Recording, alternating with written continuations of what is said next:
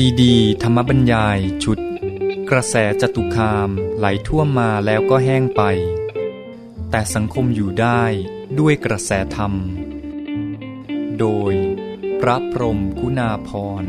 ปออประยุตโต วัดยาณเวศกกวัน ตำบลบางกระทึก อำเภอสามพราน จังหวัดนครปฐมเรื่องที่สอง จัตุคามนำลาบลอยมา แล้วก็พาสังคมไทยเลื่อนลอยไป ตอนที่สองบรรยายแก่พระนวกะเมื่อวันที่ 3 กรกฎาคม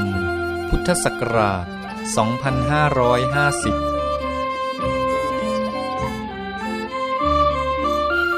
เรื่องก็เป็นอย่างเนี้ยอย่างที่พูดกันมานี่แหละ เราควรจะรู้มันเป็นเรื่องของความรู้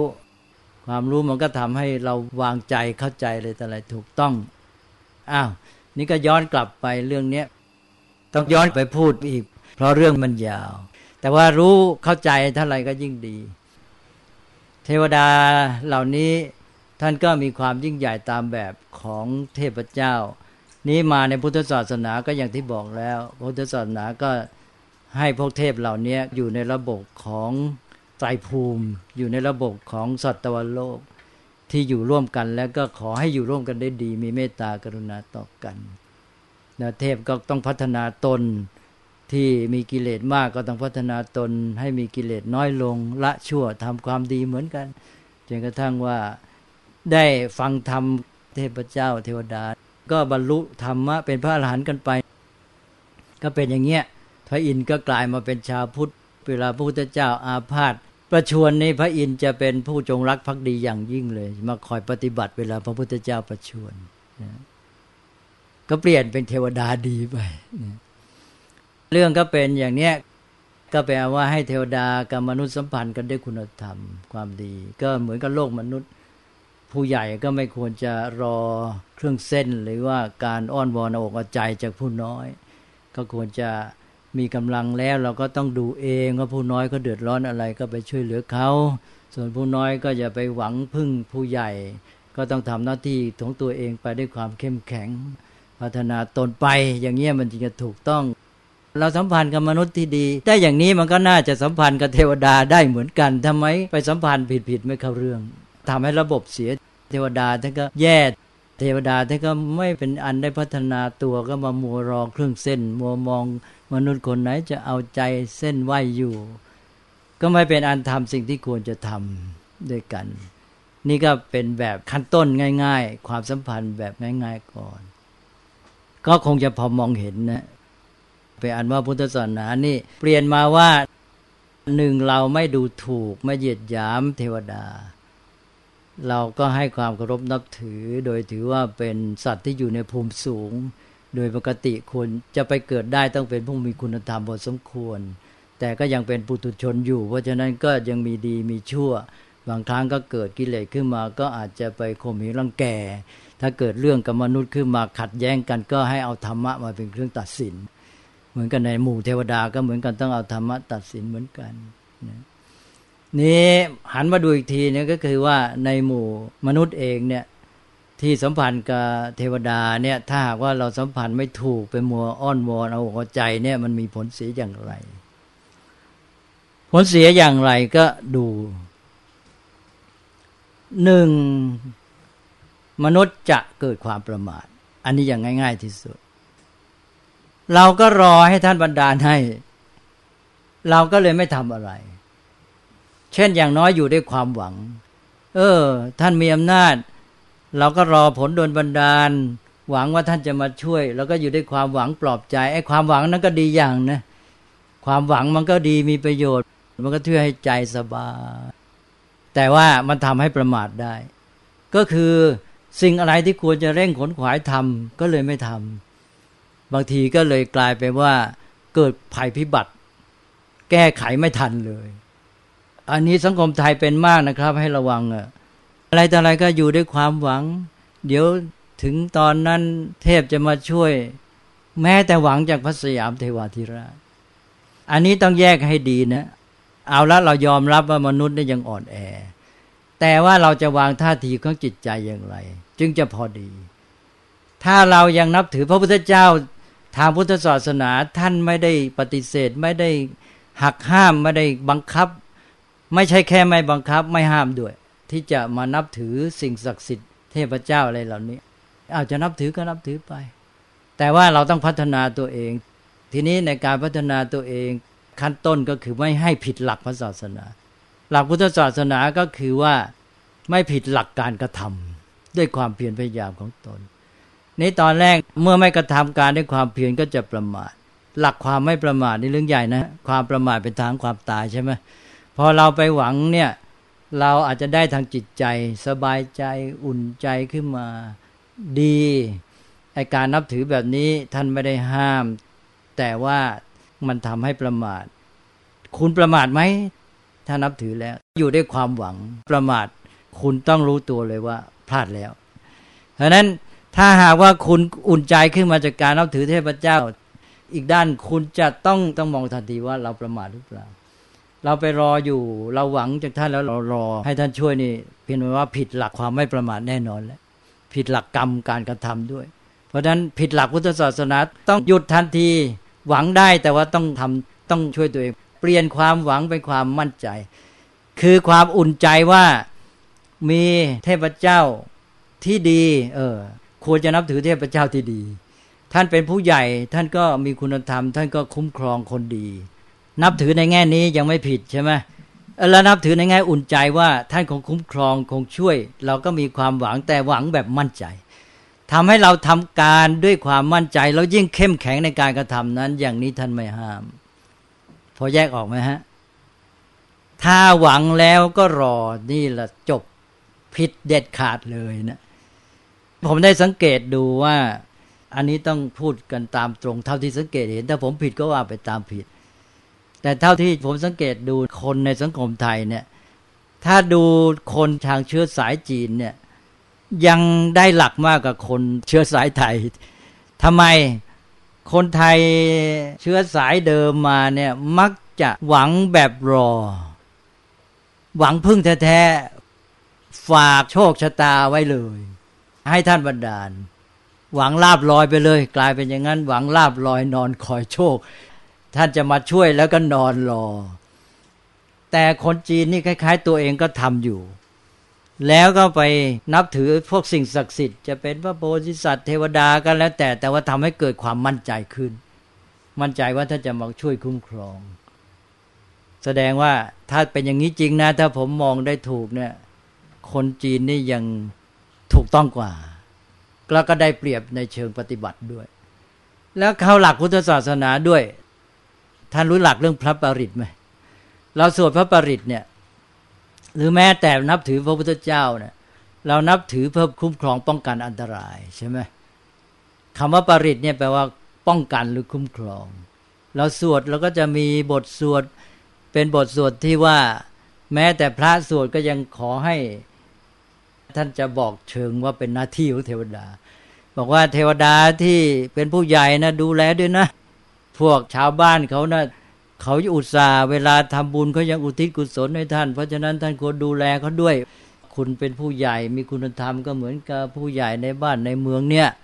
ก็ควรจะดูแลเด็กๆเล็ก ๆ น้อยๆผู้น้อยเขามีทุกข์มียากอย่าไปละทิ้งเขานะ พระก็จะบอกกับเทวดาแบบเนี้ยอันนี้ชาวพุทธจะสวดปริตนี่ก็ทำนองนี้ คือคล้ายๆเกือบนะใกล้ๆคาบเส้นเลยนะ ถ้าของเขาก็อ้อนวอนให้เทวดามาช่วย แต่ของเรานี่ก็จะบอกว่าด้วยอนุภาพเทวดามาคุ้มครองป้องกันอันตราย อันนี้ก็คือมีขอบเขตมีเส้นกั้นอยู่ว่าให้ได้ความอุ่นใจในการที่ว่าได้รับการคุ้มครองป้องกันไม่ให้มีอันตราย เรามีสิ่งที่จะต้องทำอยู่แล้ว เราจะได้ทำด้วยความอุ่นใจมั่นใจมีกำลังใจทำด้เข้มแข็งยิ่งขึ้น จริงจังยิ่งขึ้น อย่างนี้แหละก็ท่านให้นะ ราะฉะนั้นปริตของเราเนี่ย เดี๋ยวจะไปเข้าใจผิดเป็นแบบอ้อนวอนของเราปริตนี่ก็คือนี่แหละ อยู่ในขอบเขตนี้ ก็คือว่าพอได้สวดปริตเป็นต้นแล้ว หรือว่าได้อานุภาพพระพุทธเจ้าแล้วก็แล้วแต่เนี่ยก็คือว่าได้ความอุ่นใจมั่นใจว่ามีสิ่งที่จะมาคุ้มครองป้องกันไม่ให้มีภัยอันตราย แล้วเราจะได้ทำการของเราด้วยความมั่นใจเต็มที่ แล้วจะยิ่งจริงจังขึ้น เราจะมีกำลังในการกระทำขึ้นใจไม่วอกแวก ไม่ฟุ้งซ่านไม่ระแวง ไม่กลัวไม่หวาดผวา ก็ยิ่งดีใหญ่ในกรณีนี้ท่านก็ยอมให้สำหรับคนที่อยู่ในขั้นต้น ถ้าเก่งขึ้นไปก็มั่นใจด้วยสติปัญญาความเข้มแข็งตัวเอง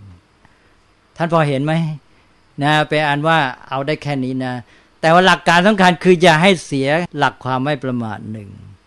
สองอย่าให้เสียหลักการกระทำด้วยความเพียรของตนเอง อันนี้ยอมไม่ได้เด็ดขาด บอกถ้านับถือแล้วทำให้เสียการกระทำด้วยความเพียรของตนนี่ถือว่าผิด แล้วที่เขานับถือกันนี่ผิดหลักนี้ไหมผิดไหมฮะอ่าอย่างนั้นใช้ไม่ได้ เรามีหลักตัดสิน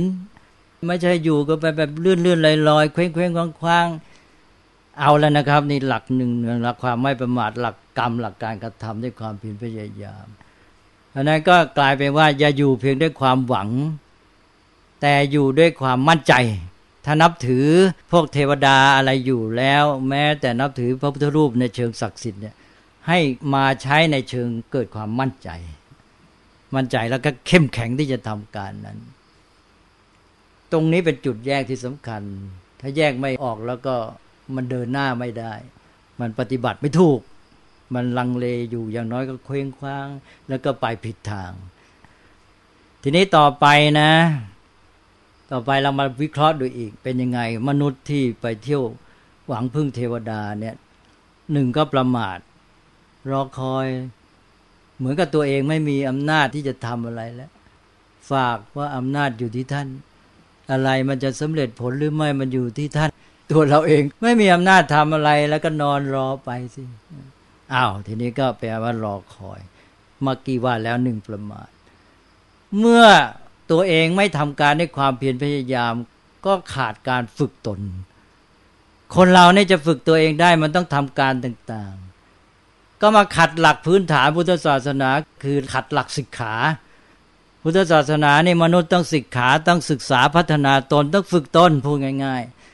คนเราจะเอาดีได้ต้องฝึกตนเนี่ยคนเราไม่ใช่สัตว์ขออภัยไม่ใช่สัตว์ชนิดอื่น อย่างสัตว์ดีละฉานเป็นต้นที่มันเกิดมา มันอยู่ด้วยสัญชาตญาณเกิดมาอย่างไรก็ตายไปอย่างนั้นใช่ไหม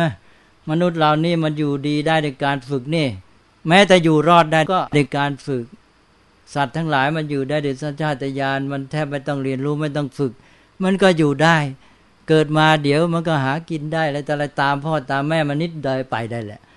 มนุษย์นี่ต้องฝึกทางนั้นต้องหัดทางนั้นใช่ไหมอ้าวเกิดมาแล้ว แม้แต่จะกินก็ยังต้องให้พ่อแม่หัดให้นะแม้แต่จะเดินก็เดินไม่เป็นต้องให้พ่อแม่หัดก็จะเดินเป็นในต้องหัดก็ต้องเป็นนานเท่าไหร่ครับ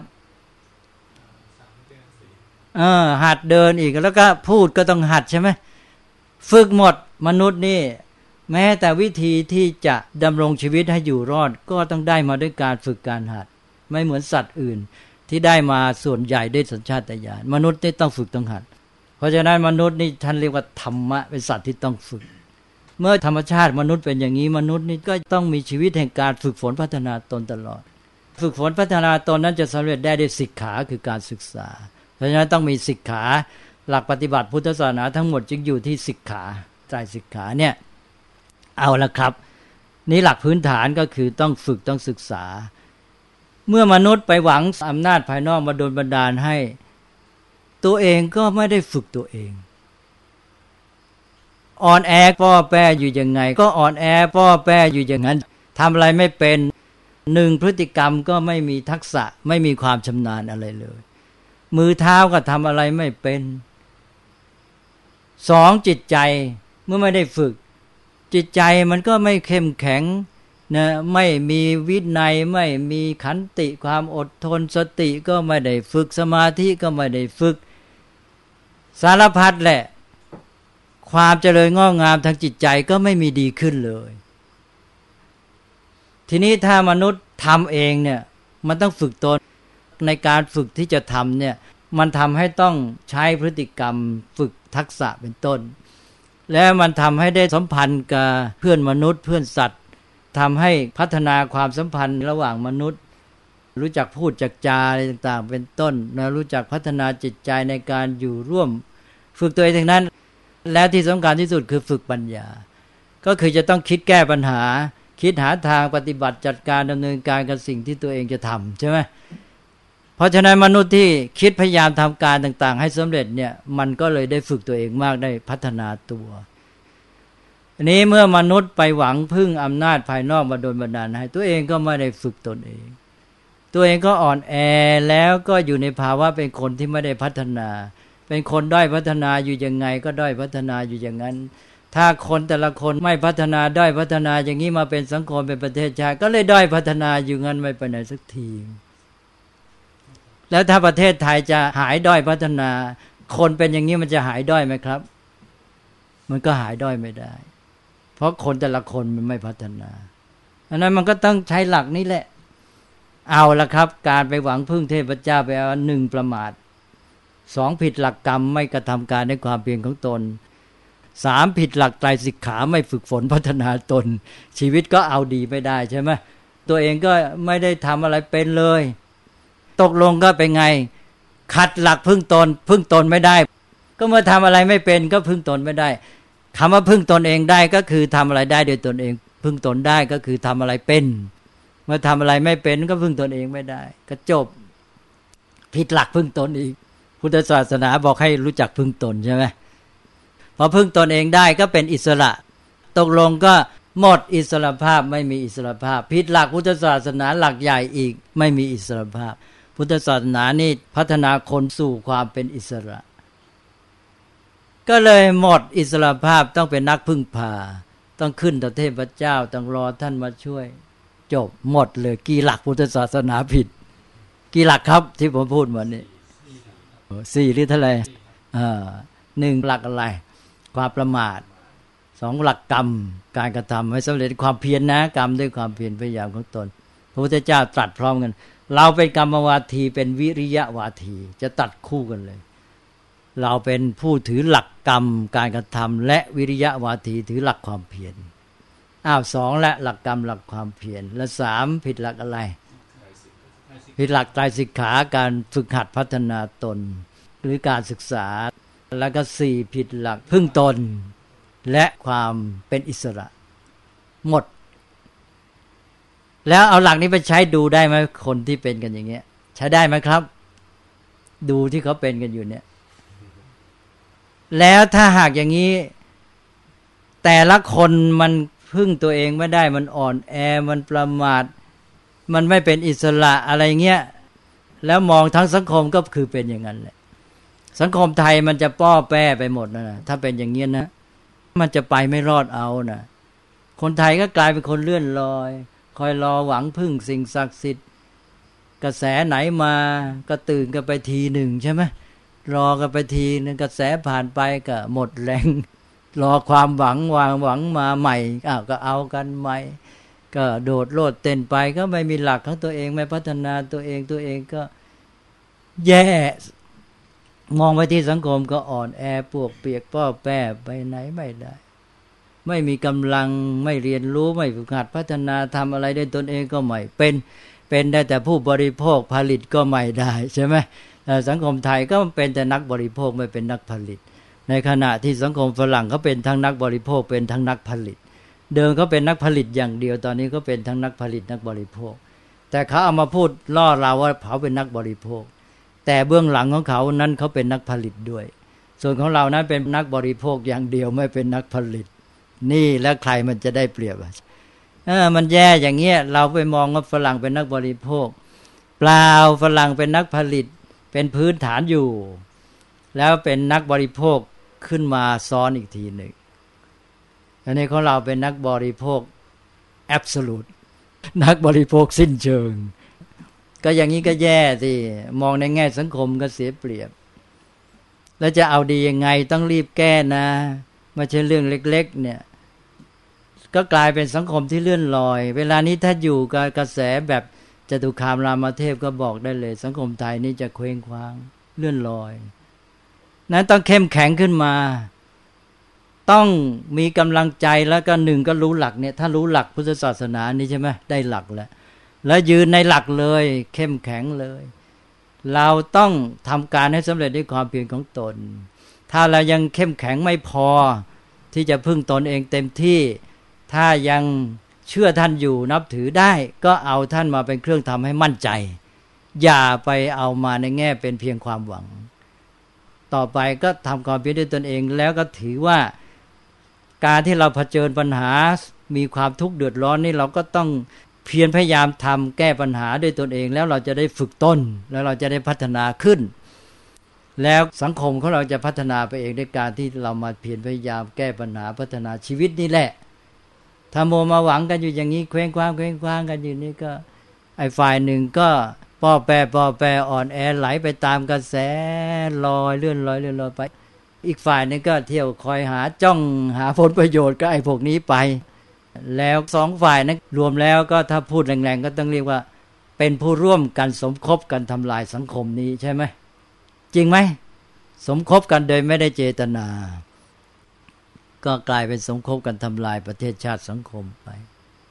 เมื่อเรารู้ทันโทษของมันแล้วต้องรีบแก้ไขซะอย่าอยู่อย่างเลื่อนลอย อยู่ๆกันแค่ ความหวังอยู่กันแรกความฟุ้งเฟอ้อความโก้เก๋อะไรพวกนี้นะ พอหรือยัง สอบถามพระเดชพระคุณหลวงพ่ออีกนิดนึงครับเอ่ออันนี้เลยฝั่งเอ่อฝั่งของสังคมแล้วก็ประชาชนทั่วไปเนี่ยพอเข้าใจแล้วคือให้ความรู้ความเข้าใจ ให้ประชาชนได้เห็นเหตุปัจจัย แล้วก็ที่มาที่ไปนะครับ แต่เราจะพอที่จะเบรกฝั่งที่ของเอ่อทางศาสนาทางวัดเราที่เราพยายามโหมลงสร้างกันนิมนต์พระเป็นร้อยรูปสวดมั่งเอาธาตุทั้งเก้าที่สำคัญมาบรรจุมั่งพาไปสวดในเรือดำน้ำสวดบนเครื่องบินอะไรต่อมีอะไรเนี่ยครับ มันก็เป็นเหตุจูงใจที่แบบว่าการตลาดที่จะดึงประชาชนกลุ่มน้อยกลุ่มใหญ่ที่ไม่รู้อะครับ ครับทางฝั่งของศาสนาเนี่ยจะพอมีเบรกลดละเลิกอะไรได้มั่งไหมครับ อ้าวเมื่อไม่นานนี่สักสิบวันนี้ได้อย่างเนี่ย ผมก็ให้พระช่วยเอาอะไรคล้ายๆมติมหาเทรสมาคมไปติดไปทราบท่านไปติดได้อ่านกันหรือเปล่า อ่านใช่ไหมครับนั่นแหละมหาเทรสมาคมท่านก็เป็นห่วงเหมือนกัน ท่านก็รู้หลักนะไม่ใช่ท่านไม่รู้ ท่านก็ห่วงเหมือนกัน ท่านก็ส่งไปตามวัดต่างๆ ให้เจ้าอาวาสในกดขันด้วย ว่าการกระทำอย่างนี้มันผิดหลักพระศาสนาท่านถ้ายังไม่ได้อ่านไปช่วยกันอ่านดู เออแสดงว่าท่านเอาใจใส่อยู่ช้านะไม่ทันการและอีกอย่างหนึ่งไม่แข็งขันพอก็กลายเป็นว่ารู้กันแค่เจ้าอาวาสอย่างวัดเราอะผมก็ต้องให้ไปติด ถ้าไม่ติดก็อยู่ที่เจ้าอาวาสก็ไม่รู้กัน ก็คือควรจะประโคมแล้วก็มีฝ่ายข่าวของมหาเทรสมาคมออกมาเลยใช่ไหมทางบ้านเมืองก็ต้องให้ความร่วมมือนี่แหละครับ ระบบของเราเสียไม่เหมือนสมัยก่อน สมัยก่อนก็หมายความว่าในกรณีนี้เพื่อประโยชน์ของประเทศชาติ เพื่อประโยชน์สุขของประชาชน รัฐกับทางศาสนา หรือพุทธจักรการาจักรก็จะประสานความร่วมมือตรงนี้แหละ ระบบของแต่ก่อนนี้ก็คือว่าบ้านเมืองก็เห็นแล้วว่า อันนี้เป็นโทษต่อประเทศชาติทำให้สังคมอ่อนแอ อย่างในหลวงสมัยก่อนเนี่ยเกิดเรื่องพันนี้จะมีพระราชปุจฉามาอย่างคณะสงฆ์เลยนะสมเด็จพระสังฆราชจะประชุมคณะสงฆ์ขึ้นมา แล้วก็มีคำถวายพระพรตอบแก้ปัญหา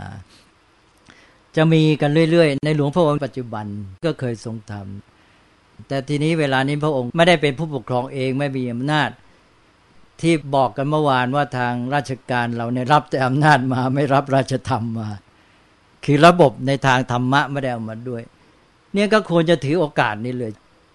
เราปกครองแผ่นดินนี่ไม่ใช่เพื่อประโยชน์ตัวเอง เราปกครองเพื่อประโยชน์สุขของประชาชน อะไรมันจะทำให้ประชาชนเสื่อมคุณภาพ อะไรจะทำให้สังคมอ่อนแอเสีย เราต้องรีบแก้ไข แล้วถามว่าศาสนามีหลักการอย่างนี้อยู่อ้าวเราก็ต้องรีบถามแล้วขอเอาไปเผยแพร่ความรู้ เอาหลักนี้ไปที่ประกาศออกวิทยุอะไรต่ออะไรกัน เอาให้มันทันกันสิตัวเองก็มีเครื่องมือสื่อสารในยุคไอทีเต็มที่อยู่แล้ว ไม่ใช่สนิใช่ไหมเนี่ย ก็เลยไปแพ้ยุคสมบูรณาญาสิทธิราช ไม่น่าจะแพ้เลยยุคประชาธิปไตย นี่แหละครับ มันน่าหน้าอะไรเนี่ยน่าละอายสิเนี่ยถ้าพูดแรงๆเออเนี่ยมันคือไม่ได้ศึกษาไม่ได้เอาหลักนี้มาใช้ แล้วก็มายุ่งเถียงกับปัญหาศาสนาประจำชาติ เพราะจับประเด็นไม่ได้ จับสาระไม่ได้ ผมเขียนมาตอนหลังเนี่ยอีกตอนหนึ่งนะตอนก่อนท่านได้อ่านหรือเปล่าอยากเขวตามข่าว ตอนที่สองนี่ยาวตั้งสิบหน้า ตอนหนึ่งยาวแค่สามหน้า ตอนสองอยากเขวตามข่าวนี่บอกว่าปัญหาศาสนาประจำชาติเนี่ยมันสะท้อนไปถึงปัญหาที่ลึกกว่านั้นที่เป็นยิ่งใหญ่ กว่าปัญหาศาสนาประจำชาติ อย่าไปมองแค่ปัญหาศาสนาประจำชาติ ต้องมองปัญหาที่แท้จริง ซึ่งถ้าตีอันนี้ไม่แตกเนี่ยก็คือกระแสของประเทศชาติสังคมนี้ที่มันเสื่อมมันแย่อยู่แล้ว สะท้อนปัญหาเนี่ยตีแตกแล้วจะรู้มาถึงโยงไปถึงเรื่องที่เราพูดกันนี่แหละ เรื่องอย่างนี้แหละมันออกมาสู่ปัญหาที่มันไม่รู้จะพูดยังไง มันกลายเป็นปัญหาที่คนที่มาเรียกร้องก็ไม่รู้ตัว เหมือนกับเด็กร้องไห้ ตัวแกไม่รู้ว่าแกป่วยเป็นโรคอะไร แกมีทุกข์แกก็มาร้องไห้ ผู้ใหญ่ก็ต้องรู้จักสิศึกษาว่า เออเด็กนี่แกเป็นอะไรต้องมีปัญหาแล้วเราก็มองว่าที่มาเรียกร้องปัญหาศาสนาประจำชาติในแง่หนึ่งเนี่ยเหมือนกับเด็กร้องไห้แล้ว เราจะต้องนึกถึงประเทศชาติของเราว่ามันต้องมีปัญหาอะไร แล้วมองให้ออกว่าปัญหามันอยู่ที่ไหน แล้วปัญหาเนี่ยมันอาจจะถึงขั้นร้ายแรงแล้วมันถึงได้ออกมาอย่างนี้ แล้วมันสะท้อนปัญหานี้เราค้นให้ได้เราจะได้แก้ปัญหา นี่แหละครับ ปัญหาอย่างที่ว่าเมื่อกี้ปัญหาถึงความวิบัติของประเทศชาติเลยนะ ที่ว่าเลื่อนลอยไหลาตามกระแสจตุคามรามเทพเป็นต้นเนี่ย ท่านว่าเป็นวิบัติไหมเป็นถ้าเป็นนะ ก็นี่แหละครับ ปัญหาโยงไปเรื่องศาสนาประจำชาติ ต้องตีให้แตก ถ้าท่านตีแตกแล้วท่านจะนึกว่า เออ เด็กร้องไห้นี่เราจะไปมองข้ามความสำคัญนะต้องเอาใจใส่ แล้วก็มาคิดให้ชัด ว่าสังคมของเรามันเป็นยังไง แล้วมาจัดการซะให้ถูก เวลานี้รัฐผู้ปกครองบริหารประเทศชาตินะไม่ได้เข้าใจเรื่องราวจับประเด็นเรื่องของเรื่องไม่ถูก ไปเถียงเรื่องศาสนาประจำชาติ ผมก็ฟังบ้าง ถ้ามีโอกาสต้องเขียนต่อว่าเถียงกันไม่เข้าเรื่องเข้าราว เอาจริง ๆ นะครับเถียงไม่เข้าเรื่องเข้าราว จับประเด็นไม่ได้เลย แล้วมันแสดงออกมาถึงท่านที่เถียงเนี่ยว่าไม่เข้าใจเรื่องพุทธศาสนา เพราะนั้นจึงเป็นอันตรายไม่เมื่อคนผู้บริหาร ระดับผู้บริหารประเทศชาติไม่เข้าใจเรื่องเหล่านี้แล้วมันก็คือฟ้องอันตราย แล้วท่านเหล่านี้ปฏิบัติในเรื่องพระศาสนา มันต้องเป็นผู้นำเอาอย่างที่ผมเล่าเมื่อวานเนี่ยในหลวงรัชกาลที่หนึ่ง ก็คือเกิดกระแสอย่างตตุคามเนี่ย ในหลวงรัชกาลที่หนึ่งก็ออกกฎพระสงฆ์เข้ามาที่ผมเล่าเมื่อวานกันนะบอกว่าสามเณรรูปใดบวชเข้ามาแล้ว ไม่ศึกษาคันธทุระหรือวิปัสสนาทุระไปมัวเรียนเรื่องอิทธิฤทธิปาฏิหาริย์ไปทำอะไรโวเวอยู่ ท่านใช้คำนี้ ก็ให้เอาโทษกับผู้ปกครองกับพระที่เป็นอุปชาจารย์ แล้วก็บิดามารดา ตลอดไปจนกระทั่งดูจะเป็นผู้ใหญ่บ้านกำนันอะไรก็ไม่รู้เล่นงานตลอดเลย เนี่ยผู้ปกครองสมัยนี้น่าจะเอาคตินี้มาใช้นะก็คือมันเป็นปัญหาสังคมนะที่จะต้องแก้ไขทำไมไม่คิด แล้วก็เลื่อนลอยกันไปเลื่อนลอยกันมาอย่างเงี้ยก็เลยแก้ปัญหาไม่ได้ ไม่ได้คิดแก้ปัญหามันจะแก้ปัญหาไม่ได้ แต่ไม่ได้คิดแก้ปัญหา เนี่ยในหลวงรัชกาลที่หนึ่งก็ส่งปฏิบัติอย่างเงี้ยนอกจากนั้นความรับผิดชอบในเชิง ด้านเนี้ยด้านความรับผิดชอบต่อสังคมแบบนี้สำคัญมากนะบางทีเราไม่ได้นึกอย่างท่านผู้ใหญ่ของเรา ก็เลยขอย้อนไปเมื่อวานอีกที เมื่อวานเราพูดกันถึงว่า ในหลวงสมัยก่อนเนี่ยเมื่อมีพิธีบรมราชาพิเศษพระสงฆ์ไม่ทำอะไรก็จริงเพราะพระเราเนี่ยไม่ยอมรับที่จะทำอะไรที่เป็นเรื่องฆราวาสทางราชการในสมัยในหลวงก็ต้องเอาพราหมณ์มาทำพิธี แต่ว่าเรื่องที่ทำนั้นหลายอย่างก็เป็นเรื่องพุทธศาสนา อย่างที่ให้พราหมณ์อ่านที่ผมบอกเมื่อวานพราหมณ์ก็อ่านว่าพระมหากษัตริย์จะทรงมีธรรมะอะไรบ้างทศพิธราจะทำราชสังหาวัตถุสีจักรวรรดิวัตสิบสองสขัติยะพระห้าอะไรเนี่ยนะเอามาทบทวนประกาศ แล้วก็มีพระเทศ เออเมื่อวานลืมเล่าไปสำหรับพระมีเหมือนกันมีเทศ นอกจากว่ารับพระราชทานฉันสวดอนุโมทนาก็คือเทศนี่แหละครับ ตอนสำคัญ เทศก็คือพระให้ธรรมะแหละ เกี่ยวกับการปกครอง แล้วก็มีประเพณีในแผ่นดินไทยมาตลอดว่าวันเฉลิมพระชนมพรรษาเนี่ยจะต้องมีพระเทศมีเป็นประเพณีสืบมา เป็นเทศการประจำเลย นี่พระก็จะต้องเทศถึงหลักธรรมเกี่ยวกับการปกครองแผ่นดิน แล้วท่านก็จะประมวลเรื่องของพระราชกรณียกิจประจำปีอะไรต่ออะไรก็อยู่ที่พระเทศจะมีความสามารถแค่ไหนอ้าวแล้วเวลาทรงเริ่มจะปกครองบ้านเมืองคือประกาศปฐมบรมราชโองการที่เรามาอ้างกันบอกว่า เราจะปกครองแผ่นดินโดยธรรม เพื่อประโยชน์สุขแห่งมหาชนชาวสยาม ถ้าพูดกันเป็นภาษาชาวบ้านก็เหมือนพระองค์ทรงปฏิญาณเลยนะ แล้วเรายังไปพูดถึงฝรั่งว่าทางอเมริกันใช่ไหมพิธีปฏิญาณตนเข้ารับตำแหน่งประธานาธิบดี inauguration ของอเมริกัน เขาก็ให้ประธานาธิบดีเนี่ยต้องมาปฏิญาณตน ต่อหน้าคัมภีร์ไบเบิล แล้วก็มีหัวหน้านักบวช จะเป็นบาทหลวงหรือเป็นศาสนาจารย์ในนิกายนั้น ๆ แล้วแต่ประธานาธิบดีคนนั้นนับถือเอาหน้ามาเป็นประจักษ์พยาน แล้วก็ปฏิญาณตนต่อหน้าประธานสาดิกาเท่าที่จำได้ ก็จะมีคำปฏิญาณ หลักสำคัญของเขาก็คือจะต้องเป็นผู้พิทักษ์รักษาปกป้องรัฐธรรมนูญ เอาไว้ให้ได้ เนี่ยก็มีองค์ประกอบทางด้านศาสนาเข้ามาทางด้านจิตใจเข้ามา พร้อม แต่ว่าของเราเนี่ยเราขาดแบบแผนอันนี้ซะเพราะนั้นก็เลยกลายเป็นว่ามีแต่องค์พระมหากษัตริย์ ซึ่งเป็นการปกครองที่สืบมาตามพระราชประเพณี ทีนี้ผู้ปกครองแบบสมัยใหม่ก็เลยเคว้งคว้างสิเราก็น่าเห็นใจท่าน แต่ว่าก็น่าจะได้สติขึ้นมาตั้งแบบแผนนะตั้งแบบแผนว่าเมื่อเช่นนายกรัฐมนตรีจะเข้ารับตำแหน่ง ควรจะมีอะไรบ้าง เป็นแบบแผนขึ้นมา อาจจะมีพระไปเทศหรืออะไรก็แล้วแต่นะหรือจะไปปฏิญาณอะไรก็แล้วแต่อย่างน้อยจะอาจจะเรียนมาจากขององค์พระมหากษัตริย์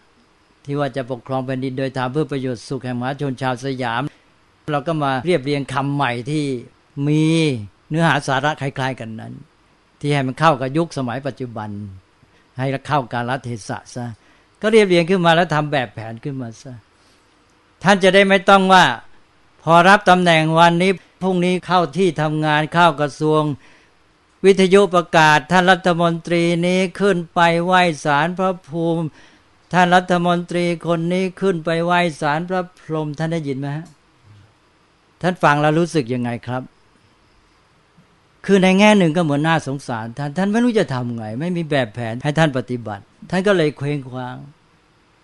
ในแง่สิทธิเสรีภาพจริง ท่านมีสิทธิส่วนบุคคลว่าท่านนับถืออะไรท่านก็ไปไหว้ไปกราบแต่ว่าหน้าที่ของผู้ปกครองผู้บริหารเนี่ยมันต้องรับผิดชอบต่อแผ่นดิน ต้องมองในแง่ประโยชน์สุขของสังคม การที่ท่านไปทำการไหว้กราบสิ่งศักดิ์สิทธิ์นั้น มันให้ความหมายอย่างไรต่อสังคมนี้ มันอาจจะสื่อความหมายที่ผิดได้ไหม แล้วมันนำประชาชนไปในทางที่ผิด ท่านต้องรับผิดชอบนะ นี่มันทำให้ประชาชนยิ่งหลงงมงาย ยิ่งไปเชื่อไข้เขวออกนอกลูนอกทางได้หรือเปล่า ต้องนึกต้องสำนึก น้อยท่านที่จะมีมีเหมือนกันนะว่ารัฐมนตรีท่านนี้ไปไหว้พระพุทธรูปนานๆจะได้ยินสักทีมีปีที่แล้วที่จะมีท่านหนึ่งในอุ้มพระพุทธรูปเข้าไป เอามาจากบ้านหรือไงเนี่ยจะเอาไปกราบในที่ทำงาน เออ แต่ว่ารวมแล้วก็คือไม่มีแบบแผน ต่างคนต่างก็ว่าเขาตัวไป แต่ทีนี้ว่าเราคงต้องเตือนสำนึกท่าน ก็เห็นใจอยู่ แต่ว่าในเวลาเดียวกันจะปล่อยเคว้งคว้างกันไม่ได้ เพราะนี่คือเรื่องของประเทศชาติประชาชนเรื่องของความรับผิดชอบต่อสังคม ผู้นำสังคมจะต้องมานำประชาชนไปในทางที่ถูก ให้ได้หลักได้การ อันนี้มันไม่มีหลักนี่ กลายเป็นยิ่งนำประชาชนให้เลื่อนลอยเคว้งคว้างกันใหญ่ จะเข้าที่ทำงานก็ไปไหว้พระพรหมอะไรอย่างเงี้ยแล้วพระพรหมนั้นตัวก็ไม่รู้ว่า พระพรหมนี่คือใครไปมาอย่างไรใช่ไหมมันไปกันใหญ่เนี่ยสังคมไทยแล้วมันจะไม่เลื่อนลอยหวาดไหวเลย ฟังแล้วบางทีเราก็มองในแง่ขำก็ได้นะคือบางทีได้ยินก็ขำว่าท่านรัฐมนตรีนี่ท่านไปไหว้ศาลนี่อะไรเงี้ยเออจะมองเป็นขำก็ได้ จะมองในแง่ส่วนรวมแล้วมันน่ากลัว มันเป็นการที่ว่าเราไม่มีหลัก และไม่ได้มองในแง่จิตสำนึกในความรับผิดชอบต่อประโยชน์สุขของประชาชน แล้วอย่างที่ว่าสิ่งที่เราทำเราก็ไม่รู้เข้าใจ การที่เราจะไหว้พุทธรูปเราก็ต้องรู้แล้ว เราไหว้เพราะอย่างนี้อย่างน้อยหนึ่งมันเป็นหลักเคารพบูชาร่วมกันของประชาชนส่วนใหญ่ แล้วก็โยงไปหาคำสอนที่จะให้ประพฤติปฏิบัติดีปฏิบัติชอบ อะไรต่างๆเราเนี่ยคือมันมีตัวหน่วงโยงไปหาหลักการได้ แล้วก็มีศูนย์รวมไม่ใช่เคว้งคว้างเล่นลอย ที่ว่าตัวเองก็ไม่รู้ไหวพระพรหมพระพรหมนี่ท่านมาไง ก็เพิ่งเกิดสารเอราวันเมื่อปี 2499 สารเอราวันนี่เพิ่งตั้งเมื่อปี 2499ก็ครบ 50 ปีเมื่อปีที่แล้วตอนที่สารพระพรหมพังอะ สารท่านโดนทุบเมื่อครบ50ปีพอดี ครึ่งศตวรรษ แล้วคนไทยก็ไม่รู้พระพรหมนี้คือใคร ดูสิ แล้วก็ตัวก็ไปไหวอย่างนั้น ยังไม่ทันรู้จักว่าเป็นใครก็ไปไหวได้ แปลกจริง ๆ คนไทยนี่ มันสารพัดพิลึก แล้วจะทำยังไง แล้วมันจะไม่เลื่อนลอยทนไหวเลยก็เลยต้องมาพูดกันบอกว่า บูชาเท้ามหาพรหมจนองค์พัง ก็ยังไม่รู้จักมหาพรหมว่างั้นเนี่ยเคยฟังไหมเคยใช่ไหมเนี่ยต้องรู้ว่าเป็นใครมาอย่างไง พระพรหมพราหมณ์พระพรหมพุทธพระพรหมองค์นี้เป็นพรหมพราหมณ์หรือเป็นพรหมพุทธและท่านมีคำมาอย่างไรประวัติของท่านบอกไว้เสร็จ ตั้งแต่ตอนสร้างบอกว่าพรหมองค์นี้ ท่านจะมาได้เฉพาะวันธรรมดาทุกวันตอนค่ำเว้นวันพระ เพราะวันพระจะไปเฝ้าพระพุทธเจ้าเนี่ย คู่สากำกับไว้อย่างนี้ยังไม่รู้เรื่องเลยนะ แล้วก็ไม่เอามาใช้ประโยชน์เลย คนไทยนี่ เรื่องด้านปัญญาไม่เอาเลย เรื่องความรู้ไม่เอาเลยใช่ไหมขออย่างเดียวเนี่ย ขออย่างเดียวนี่เราจะไปรอดยังไง สังคมไทยเนี่ยเพราะนั้นผู้นำรับผิดชอบบ้านเมืองเนี่ยต้องเอาใจใส่เรื่องนี้ให้มาก เอาใจใส่เรื่องความรู้ ตั้งแต่ความรู้ข้อมูลไปถึงความรู้จากการใช้สติปัญญาพินิษพิจารณาวิเคราะห์หาเหตุผลเนี่ยต้องมีความรู้เข้าใจให้ดีและใช้ปัญญากัน มีข้อมูลด้วยและใช้ปัญญาด้วย แล้วรู้ไหมว่าพระพรหมเนี่ยถ้าเป็นพรหมพราหมณ์เนี่ยก็ในเมื่อกี้ผมบอกแล้วเนี่ย พระพรหมในอินเดียถิ่นเดิมก็ท่านเนี่ยท่านอับรัศมีแล้วใช่ไหมแล้วท่านมาใหญ่เมืองไทย ในอินเดียเองเดี๋ยวนี้เขาไม่ค่อยเอาเรื่องกับพระพรหมแล้ว แล้วพระพรหมนี่มาใหญ่เมืองไทย แล้วไปสิงคโปร์อุตสาคนจีนที่นั่นเยอะ ก็พลอยนับถือพระพรหมไปด้วย เพราะว่าวัดไทยมีสารท้ามหาพรหมตื่นไปตามเมืองไทยด้วย คือว่าคนสิงคโปร์มาเลเซียเนี่ย มาเมืองไทยก็มาไหว้สารท้ามหาพรหมด้วย กลับไปก็อยากจะไหว้ต่อพระไทยแล้วก็เก่งก็ไปสร้างศาลท้ามหาพรหมไว้ที่หน้าวัด ก็ปรากฏว่าคนสิงคโปร์อะไรนี่ก็ไปไหว้ศาลท้ามหาพรหมกันที่หน้าวัดพระพุทธรูปองค์ที่เคยไหว้กันเก่าเลยเหงาเลย ปรากฏว่าตอนหลังนี่ ผมไปเองไปเจอด้วยนะ ก็เลยได้ทราบไม่ใช่ว่าผมพูดตามใคร ผมไปเห็นเอง คือมีสารท้ามหาพรหมอยู่หน้าวัด แล้วข้างลึกเข้าไปในวัดนะมีหลวงพ่อองค์เก่าอยู่ แล้วตอนหลังหลวงพ่อนี่ก็ไม่ค่อยมีใครเข้าไปไหว้เขาก็มาไหว้สารธรรมหาพรหมที่นาวัด แล้วคนสิงคโปร์เขาเรียกอะไรรู้ไหม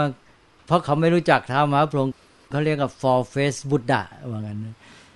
เขาเรียกว่าพระพุทธเจ้าสี่หน้า เขานึกว่าเป็นพระพุทธเจ้านะเพราะไปอยู่ที่วัดนี่เออ ก็ว่ากันไปหลงตามตามกันไปหลงตามกันไปหมด คือไม่ต้องเอาความรู้ขออย่างเดียวให้มันได้ ได้ลาบได้ผลได้โชคกันแล้วกันตกลงก็อยู่กับความเลื่อนลอยเนี่ย นั้นเลื่อนลอยแม้แต่เรื่องของจิตใจ เรื่องของวิถีชีวิต แล้วก็เลื่อนลอยทางปัญญาด้วยนะคือไม่ต้องรู้ต้องอะไรเลย มันก็เลยน่าเป็นห่วงเอามาก ทีนี้เพิ่มอีกนิดเดียวคือเรื่องความศักดิ์สิทธิ์ เมื่อทางศาสนาเดิมเขาเนี่ย เขาถือความศักดิ์สิทธิ์ของเทพเจ้าอยู่ที่อำนาจ ความยิ่งใหญ่ ความเก่งกาจนั่นเองนะเก่งกาจที่มีอำนาจเพราะนั้นเขาก็จะพยายามแสดงให้เห็นว่าเทพเจ้าของเขาเนี่ยเก่งกาจขนาดไหน เวลาปั้นเทวรูปเนี่ยท่านจะเห็นได้เลย เทวรูปของฮินดูเนี่ยจะแสดงท่าทางผาดโผนโจรทยานมีอาวุธชนิดต่าง ๆ ที่ดีที่สุดเท่าที่จะหาได้ มีตรีศูนย์บ้างมี วชิราวุธมีอะไร มีจักมีอะไรไม่รู้แหละ อาวุธที่มันแสนจะดีเลยนะสรรหากันมา แล้วก็แสดงท่าทางผาดโผนโจรทยานว่ามีอำนาจเหลือเกินบางทีก็ต้องปั้นไอ้รูปของอสูรลงมานอนให้เทวดาเหยียบ แสดงว่าเทวดาท่านเก่ง เนี่ยคือต้องแสดงความมีอำนาจและเก่งกาจแล้วมันก็โยกไปหากิเลส ก็คือโทสะว่ากริ้วกราด พิโรธอะไรอย่างเงี้ยเนี่ยมันก็เชื่อมโยงกันหมด แล้วเรื่องหลังนี้ก็มาในศาสนา ศาสนาเทพเจ้า พระเจ้าก็ยังมีความพิโรธเนี่ยมา เวลามนุษย์ทำอะไรไม่ถูกพระไทยก็พระเจ้าพิโรธถูกไหมทุกทีไปแหละ เกิดเหตุการณ์ถ้าเอากันใหญ่ ๆ ก็น้ำท่วมแผ่นดินไหวโอ้ยภัยพิบัติเป็นเพราะพระเจ้าลงโทษ อะไรอย่างเงี้ย นี่พุทธศาสนาก็ว่าอันนั้นมันเป็นเรื่องของกฎธรรมชาติ แต่ทีนี้ว่าแล้วความศักดิ์สิทธิ์ล่ะ ความศักดิ์สิทธิ์พุทธศาสนาก็ย้ายมาเลยท่านต้องสังเกตให้ดีนะชาวพุทธเนี่ยจะต้องสังเกตอันนี้ชัด บรรพบุรุษไม่ใช่ว่าโง่ มันก็มาด้วยแม้แต่จิตสำนึกที่ไม่รู้ตัว เราสร้างพระพุทธรูป แล้วเราก็ถือว่าพระพุทธรูปศักดิ์สิทธิ์ แต่ให้ท่านดูซิว่าพระพุทธรูปนี่เป็นยังไง พระพุทธรูปศักดิ์สิทธิ์นะครับ นั่งสงบหนึ่งนั่งสงบ เรียบร้อยสองอาจจะยิ้มแย้ม พระพักนี่เอิบอิ่ม ยิ้มแย้ม แจ่มใส มีเมตตากรุณาแม้แต่พระพุทธรูปที่ที่ตั้งพระนามดูดูก็ยังนิ่งๆเลยครับก็จะมีแต่สงบเท่านั้นรีพินาศก็จะอันนั้นเป็นเรื่องคนไปตั้งชื่อท่าน แต่ว่าพุทธรูปแล้วก็คือต้องสงบ สงบแล้วก็มีเมตตากรุณา มีความเบิกบานผ่องใส นี่คือลักษณะความศักดิ์สิทธิ์ที่เปลี่ยนหมดเลย เปลี่ยนจากความมีอำนาจ มีโทสะอะไรพวกนี้นะ ความยิ่งใหญ่ด้วยการที่ใช้อำนาจ ก็เปลี่ยนมาเป็นความเมตตากรุณา ความบริสุทธิ์ ความสงบและปัญญา ความศักดิ์สิทธิ์อยู่ที่นี่พุทธคุณจึงมีอย่างนี้ ปัญญาคุณ วิสุทธิคุณมหากรุณาคุณ แล้วก็ในนี้ก็มีความสงบอยู่ด้วย ในลักษณะสงบ เพราะนั้นทางพุทธศาสนาก็ถือว่าไม่มีความศักดิ์สิทธิ์ใดสูงกว่าความบริสุทธิ์หมดจด และก็ปัญญา เทพเจ้าต่างๆ เมื่อท่านยังมีกิเลสยังใช้โลภะโทสะอยู่ ไม่บริสุทธิ์เนี่ยมันทนทานต่อการเช่นตรวจสอบไม่ได้ ไม่ศักดิ์สิทธิ์จริง ยืนหยัดอยู่ไม่ได้แท้ ถ้าบริสุทธิ์สะอาดแท้แล้วก็ยืนหยัดได้ตลอด แล้วก็ปัญญา ความรู้นี่ตัวนี้ก็ถ้าถึงความจริงแล้วมันไม่มีอะไรจะมาลบล้างได้ถูกไหมเนี่ยความศักดิ์สิทธิ์ที่แท้จริงหนึ่งปัญญารู้ความจริง ไม่มีอะไรมาลบล้างได้สองความบริสุทธิ์ตรวจสอบยังไงก็ไม่หวั่นไหว ทนทานได้ตลอด แล้วพ่วงมาด้วยเมื่อบริสุทธิ์เมื่อสะอาดเมื่อมีปัญญารู้ความจริง ก็สงบได้จริง ไม่ต้องวุ่นวายพลุงพล่านแล้วใช่ไหมคนที่รู้จริงแล้วก็บริสุทธิ์ก็สงบได้ ตัวเองก็ไม่ต้องทำอะไรเพื่อตนเองแล้วคำนึงถึงแต่ผู้อื่นก็มีความเมตตากรุณา เพื่อผู้อื่นอย่างเดียวนั้นในพุทธศาสนาก็มาเข้าคติเนี่ย ตกลงก็บุคคลนั้น พระพุทธเจ้าก็นิพพาน นิพพานก็คือดับกิเลสหมด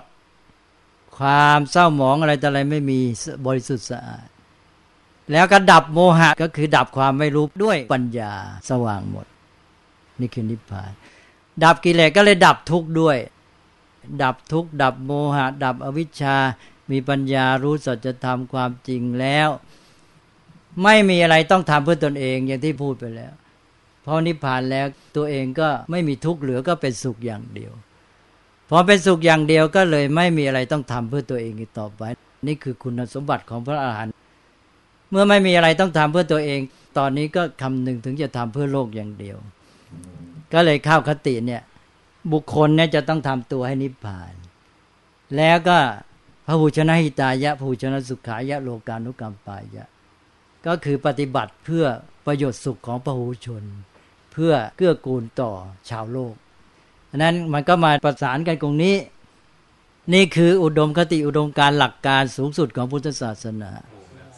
จะเห็นว่าหลักการของเราเนี่ยบางทีเราไปลืมไม่ไม่เอามาประสานกันท่านให้เราปฏิบัติจเจริญไตรสิกขาอะไรเพื่อจะบรรลุนิพพานเนี่ยเราก็ไม่เข้าใจชัด นิพพานก็คือเราทำเรื่องของเราให้มันหมด จะมองในแง่ว่า เต็มอิ่มก็ได้ จะได้มีความสุขเต็มที่ไม่มีทุกข์เหลืออยู่ จะได้หมดกิเลสหมดอวิชชาหมดความไม่รู้มีปัญญาแจ่มแจ้งเข้าถึงสัจธรรมรู้ความจริง ก็คือบุคคลนั้นสมบูรณ์ถ้ามองในแง่หนึ่ง ก็นิพพานบุคคลนิพพาน นิพพานตัวเองก็เลยไม่มีเหลือ บุคคลนิพพานนิพพานดับตัวตนไปเลย เพราะมันไม่ต้องมีตัวตนที่จะได้จะเอาแล้ว เพราะมันดับตัวตนที่จะต้องคอยจ้องจะได้จะเอา หรือแม้แต่ตัวตนที่จะต้องบรรลุนิพพาน ไม่มีตัวตนที่แม้แต่จะต้องฝึก แต่ก่อนเราจะต้องฝึกตนพอบรรลุนิพพานแล้วไม่มีตัวตนที่จะต้องคำนึงถึงแม้แต่จะต้องฝึก ดับหมดตัวตนไม่มีตัวตนเหลือ เรื่องตัวตนไม่มีเหลือแล้วนิพพานเนี่ยพอเรื่องตัวตนไม่มีเหลือนี่ มันก็มาประสานกับหลักการว่าทำการเพื่อโลกอย่างเดียว แต่ระหว่างนั้นนะมันประสานมันเกื้อหนุนกันอยู่ ระหว่างที่ปฏิบัติเพื่อนิพพานเนี่ยก็ทำการเพื่อโลกไปด้วย เพราะการปฏิบัติช่วยเหลือผู้อื่นด้วยเมตตากรุณาด้วยทานเป็นต้น อย่างเราไปบำเพ็ญทานทำสังฆวัตถุก็คือช่วยเหลือเกื้อกูลเพื่อนมนุษย์ มันก็เป็นการปฏิบัติธรรมเป็นการฝึกตัวเองไป เราไปทำทานนะฝึกตัวเองนะถูกไหมเวลาเราไปบริจาคถ้าเราทำถูกนะ เราไม่ใช่หมัวไปหวังผลตอบแทนซะเราก็ทำทานไปบริจาคเรากำจัดกิเลสเราจะได้เผื่อแผ่ช่วยเหลือเพื่อนมนุษย์กิเลสเราก็น้อยลง ปัญญาเราก็พิจารณาว่า เราทำไงจะได้ประโยชน์กับเพื่อนมนุษย์มากขึ้น เราก็พัฒนาตัวเองฝึกตัวเองดีขึ้นอ้าวเราปฏิบัติทางไปสู่นิพพาน เราก็ช่วยเหลือผู้อื่นไปด้วย แต่เป็นการฝึกตัวเอง เป้าหมายมันอยู่ที่ฝึกตัวเอง แต่ทีนี้สำหรับท่านที่บรรลุนิพพานแล้วตอนนี้จบกิจเพื่อตัวเอง ไม่มีอะไรต้องทำเพื่อตัวเองแล้วคราวนี้เรื่องตัวตนไม่มีดับตัวตนหมดเลย คราวนี้ทำการเพื่อโลกอย่างเดียว ก็เหลือแต่พระหูชนะหิตายะ พระหูชนะสุขายะ โลกานุกรรมปายะ พระพุทธเจ้าก็เลยมีแต่พุทธพจน์เนี่ยในพระไตรปิฎกท่านไปดูสิครับ เยอะไปหมดเลย ตั้งแต่ส่งภาษาวกไปประกาศศาสนาครั้งแรกก็จรถะพิกเว จาริกังภูชนะหิตายะภูชนะสุขายะ โลกานุกรรมปายะ